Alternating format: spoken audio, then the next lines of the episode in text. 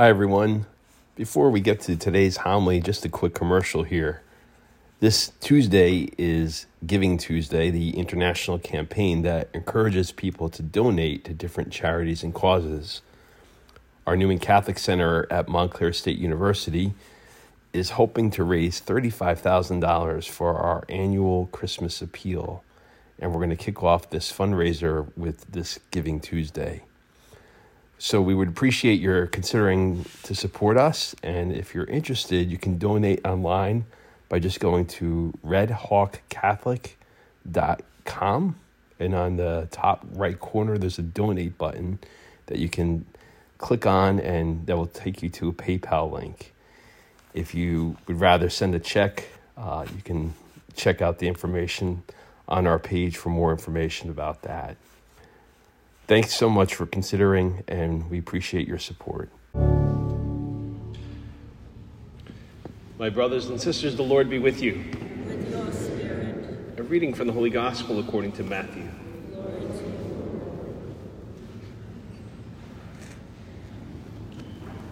Jesus said to his disciples, "When the Son of Man comes in his glory, and all the angels with him, He will set upon his glorious throne, and all the nations will be assembled before him. And he will separate them one from another, as the shepherd separates the sheep from the goats. He will place the sheep on his right and the goats on his left. Then the king will say to those on his right, 'Come, you who are blessed by my Father. Inherit the kingdom prepared for you from the foundation of the world. For I was hungry, and you gave me food. I was thirsty, and you gave me drink. A stranger, and you welcomed me. Naked, and you clothed me. Ill, and you cared for me. In prison, and you visited me.' Then the righteous will answer him and say, 'Lord, when did we see you hungry and feed you, or thirsty and give you drink? When did we see you a stranger and welcome you, or naked and clothe you? When did we see you ill or in prison and visit you?' And the king will say to them in reply, 'Amen, I say to you, whatever you did for one of the least brothers of mine, you did for me.' Then he will say to those on his left, 'Depart from me, you accursed, into the eternal fire prepared for the devil and his angels. For I was hungry, and you gave me no food. I was thirsty, and you gave me no drink. A stranger, and you gave me no welcome. Naked, and you gave me no clothing. Ill and in prison, and you did not care for me.'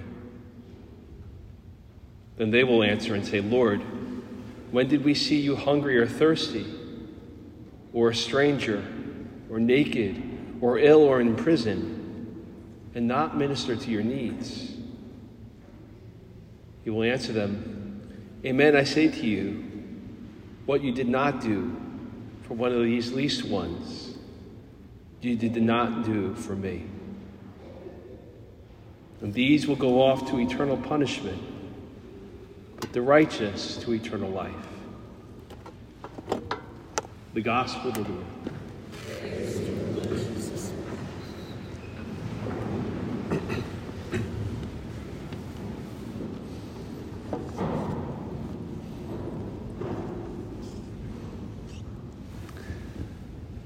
Near-death experiences. Those three words can generate tremendous interest from the most devout of believers to the greatest skeptics. This past month, there's been some extensive coverage to this phenomenon of near-death experiences, or N D Es as they're often called. First with this documentary that was entitled Afterlife, being released in movie theaters around the world, and then on the Catholic app for, for smartphones called Hallow, sharing this seven-part series on this very topic. And both shared stories of individuals who experienced physical death where all clinical evidence concluded the person was no longer alive, but they came back to life fully recovered and were able to share some amazing things about what they experienced and they saw. Some things these people back from the dead shared were empirically verifiable, describing people, places, and things happening in and around them as they were, quote unquote, dead, they shouldn't have been able to know about, let alone remember and recount. Then there were other things that these witnesses shared, which touched on the most profound hopes and beliefs that Christians hold about the afterlife. Scientists and medical experts interviewing some of the eight million people over the last fifty years who've had N D Es and doing further research and comparing and sharing their findings with one another are able to give some fascinating insights into the afterlife. These investigators usually find some, some common characteristics that include the miraculous circumstances surrounding these incidents, and how often they align with, with biblical writings and teachings of our faith. The fact that people of all ages from different backgrounds and cultures were all able to share stories and that they were able to find so many similarities makes this field of N D Es something that continues to expand interest in the topic, but also adds more credibility to their study as well. Listening to those who've had positive experiences where they are seemingly experiencing heaven, they will qualify things by saying that earthly words and images can never adequately explain it. But they try to use words like love and peace, beauty, light, to describe their, their memories of their time there. It's intriguing, though, hearing the, the frustration of these individuals who've returned from their the afterlife experience as they, they rattle off those descriptors because they sense that people listening to them will think that they know what they mean or that they were going to be able to understand the, the extent of what they experienced by attributing their own list of hopes and characteristics that they kind of attach to them, kind of treating this like a, a blank canvas to project things onto. And that's where you hear people who like to imagine heaven seeing it as the most peaceful and luxurious of vacations. The, obviously, the absence of pain and stress, the greatest of reunions, the most opulent of residences, extravagant of feasts, without concern over how many calories you've taken in, and so on. And there are more than enough scriptural references that, that can feed into those ideas for sure as well, which results in these expectations that appeal to everyone on some level. But heaven is much more than just this incredible feast that's all paid for, that never ends, and where our every want and need is supplied. Scripture reminds us that it goes far beyond our earthly hopes and expectations. The prophet Isaiah once wrote, and Saint Paul will quote him in one of his letters, saying, "No ear has ever heard, no eye ever seen, any God but you working such deeds for those who wait for him." Today's scriptures are, are meant to help us imagine heaven as more than just this divinely appointed resort, touching far more important needs and desires. The first reading kind of helps set the stage for that. This portion from the prophet Ezekiel is kind of fascinating because for a majority of the forty chapters of the book of this Bible, which covers about twenty years of Jewish history, we hear the prophet kind of begging the people on God's behalf to, to repentance, calling them out of the corruption and the hypocrisy that's overtaken the religious leaders, and warning of the, the downfall of the temple. And after all that sinfulness and destruction and loss, after God has condemned those shepherds who had taken advantage of his sheep, who ruled harshly and ignored and maligned them, God not only denounces those shepherds, but he promises over and over and over again, he's going to address those abuses and he's going to take over, to properly shepherd, to restore, to heal, to love his sheep, In those five short verses, we hear ten times God setting things right, bringing his vision to fulfillment, as he says over and over these I will promises. Think about what he said. I myself will look after and tend. So will I tend. I will rescue. I myself will pasture. I myself will give rest. The strayed I will bring back. The injured I will bind up. The sick I will heal. The sleek and strong I will destroy. I will judge. This had been God's intention all along. But God's people had, had whined. They wanted to be like every other empire and have an earthly king. And sadly, they experienced the result of looking to human beings and worldly things for fulfillment.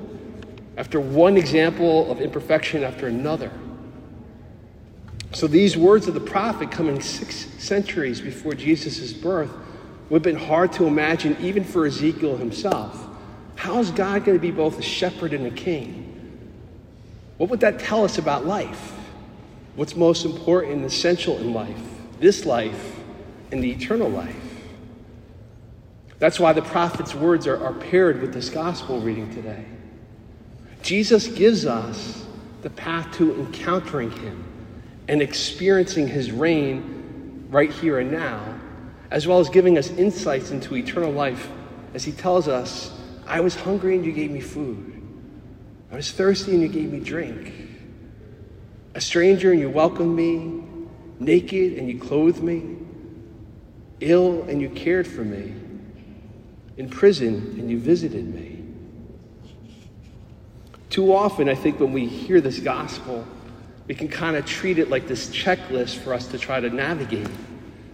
And we can get uncomfortable hearing the gospel passage, thinking Jesus is giving us this to-do list on top of our already very busy packed list. And we can argue, doesn't he know how hungry and thirsty I am? How often I was a stranger and no one welcomed me? I work hard to pay a lot for my clothes. And sure, I, I care about the sick and the imprisoned, but I'm not Mother Teresa. I can never do what she did. But Jesus isn't asking us to be Mother Teresa, but to learn from her, yes.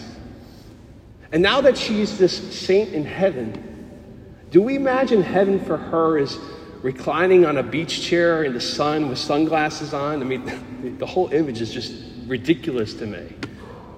That it would be some sort of an imposition on her reward for this good life. That the perfection of heaven would be ruined by someone bothering her, begging for food, for drink, for welcome, for clothes. That, that she would be bothered by someone looking for healing or attention. The reality was she found the reward. She experienced the perfection of eternal life. The more she emptied herself and gave to others. Her suffering in this life was most often connected to whatever limitations prevented her ability to do more.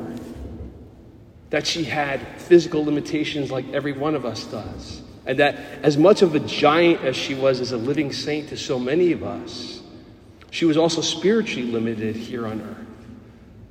But she knew the shepherd.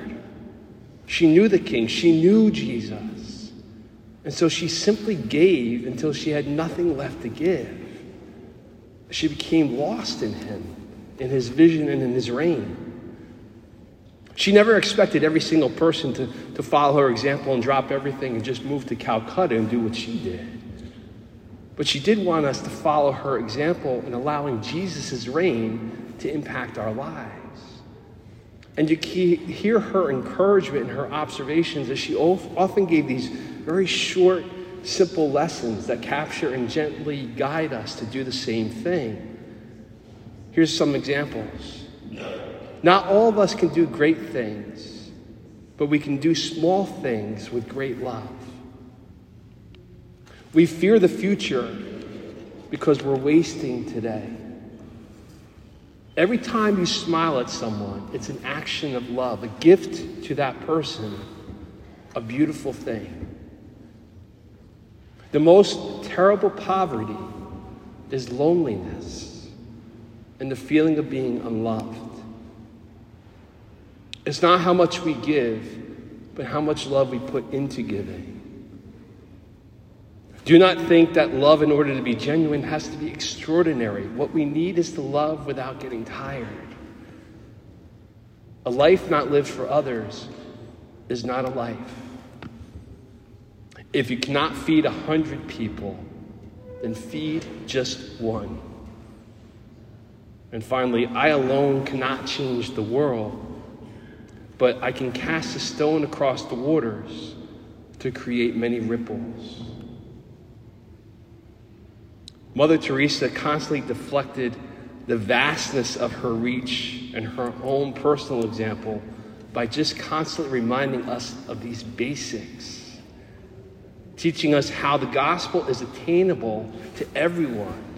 It's accessible in each of our states of life, and it springs from the most seemingly basic and simple movements in our everyday lives. And ultimately, that's what's at the heart of today's gospel. Because when we sit with Jesus' words from this parable and we just let those words penetrate our hearts, we're not being challenged to go up and down this list and check off how can we possibly defend that we fulfilled that obligation or not. The parable is meant for us just to be basic and local with what we have, with where we are. How are we living as people being obedient to Christ the King? Jesus tells us that his reign is going to be realized when all those who are struggling find assistance.